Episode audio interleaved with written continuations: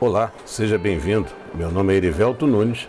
Estamos no podcast número 2 de matemática, do primeiro bimestre da terceira série do ensino médio do curso normal. Neste podcast, iremos fazer um breve relato sobre a origem da probabilidade. Você já ouviu falar em probabilidade? Sempre que se fala em probabilidade, em matemática, estamos nos referindo à chance de ocorrência de um determinado acontecimento como por exemplo, a chance de ocorrência de face cara no lançamento de uma moeda, a chance de estação de uma carta de ais em um baralho, a possibilidade de eleição de um candidato nas eleições estaduais, a probabilidade de encontrar um indivíduo num grupo contaminado com Covid-19. Mas como surgiu a probabilidade? O interesse do homem em estudar os fenômenos que envolviam determinadas possibilidades fez surgir a probabilidade. Alguns indícios alegam que o surgimento da teoria das probabilidades teve início com os jogos de azar disseminados na Idade Média. Esse tipo de jogo é comumente praticado através de apostas.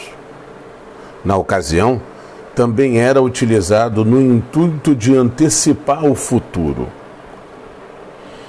O desenvolvimento das teorias da probabilidade e os avanços dos cálculos probabilísticos devem ser atribuídos a vários matemáticos. Atribui-se aos algebristas italianos Pacioli, Cardano e Tartaglia do século XVI, as primeiras considerações matemáticas acerca dos jogos e das apostas. Através de estudos aprofundados, outros matemáticos contribuíram para a sintetização de uma ferramenta muito utilizada cotidianamente. Dentre os mais importantes, podemos citar Blaise Pascal, Pierre de Fermat, e Jacob Bernil. Temos também ainda Pierre Simon Laplace, Carl Friedrich Gauss e Leni Poisson.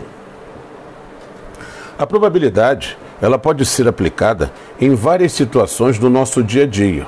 Por exemplo, no cálculo para seguro de vida, nos jogos de azar, na genética e até mesmo em casos de pandemia como o da Covid-19. Como pode observar, o estudo da probabilidade é de grande importância nos dias atuais. E se você levar bem a sério tudo que foi dito aqui, você verá que existe uma aplicabilidade muito grande da probabilidade. A probabilidade ela pode ser utilizada também em cálculos aliados à engenharia, à economia, a finanças, a parte relacionada à administração. Você pode também aprofundar um pouco mais o conhecimento de probabilidade, principalmente quando você trabalha com pesquisa a nível acadêmico onde você tem a necessidade de ter um pouco mais de conhecimento acerca de probabilidade, onde você estará sempre tentando testar uma hipótese, que é que será, na verdade, essa hipótese a comprovação do trabalho que você está realizando academicamente. Muitos profissionais hoje dependem muito do conhecimento de probabilidade para que possam executar o seu serviço no dia a dia.